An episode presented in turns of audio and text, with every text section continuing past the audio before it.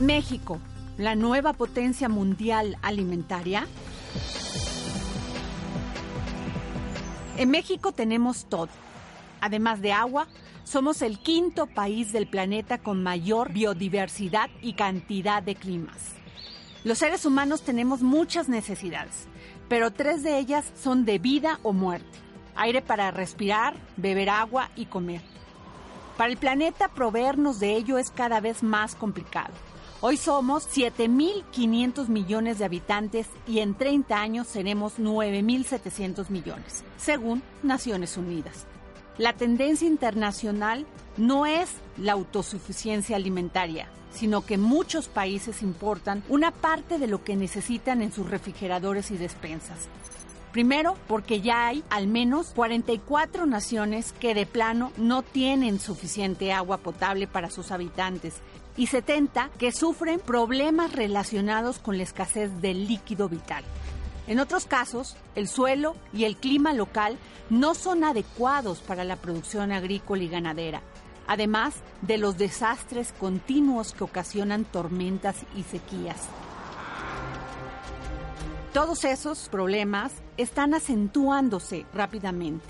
En el informe sobre la disparidad en las emisiones dos mil diecinueve de la ONU, los gases de efecto invernadero han aumentado uno punto cinco por ciento anual en la última década y esa tendencia no se revertirá pronto, aun cuando se necesitarían reducirlo al siete punto seis por ciento anual desde el dos mil veinte. Y esto para limitar el aumento de la temperatura del planeta a uno punto cinco grados Celsius hacia dos mil cincuenta.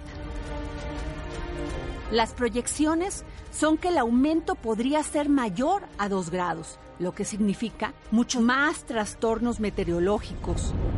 El derretimiento de los casquetes polares aumentará el nivel del mar. Poblaciones costeras completas pueden desaparecer y la reducción del oxígeno en los océanos ocasionaría estragos en la vida marina. Pese a todo, la COP veinticinco se caracterizó, sí, por la falta de acuerdos entre los líderes mundiales. Producir alimentos es cada vez más un tema estratégico. Poniendo el dedo en la llaga, el secretario de Agricultura y Desarrollo Social, Víctor Manuel Villalobos Arámbula, me dijo, la verdad es que no hay mucho espacio donde puedas anticipar dónde se va a producir la alimentación. No va a ser en África, tristemente. No va a ser en Asia, no en Europa. Es en América, en dos polos, Norteamérica y Sudamérica. Entonces, como que además de atender nuestras demandas locales y en ese sentido atender en el Tratado a Norteamérica como un polo de desarrollo único, como que tendríamos que asumir la responsabilidad de considerar que tenemos un papel que jugar en garantizar la alimentación mundial. En México, sí, tenemos todo. Además de agua, somos el quinto país del planeta con mayor biodiversidad y cantidad de climas que van desde las sierras y desiertos hasta bosques y selvas espesas. Integrados a un bloque comercial más importante del mundo, la negociación del T-MEC incluye que no haya aranceles ni otras trabas.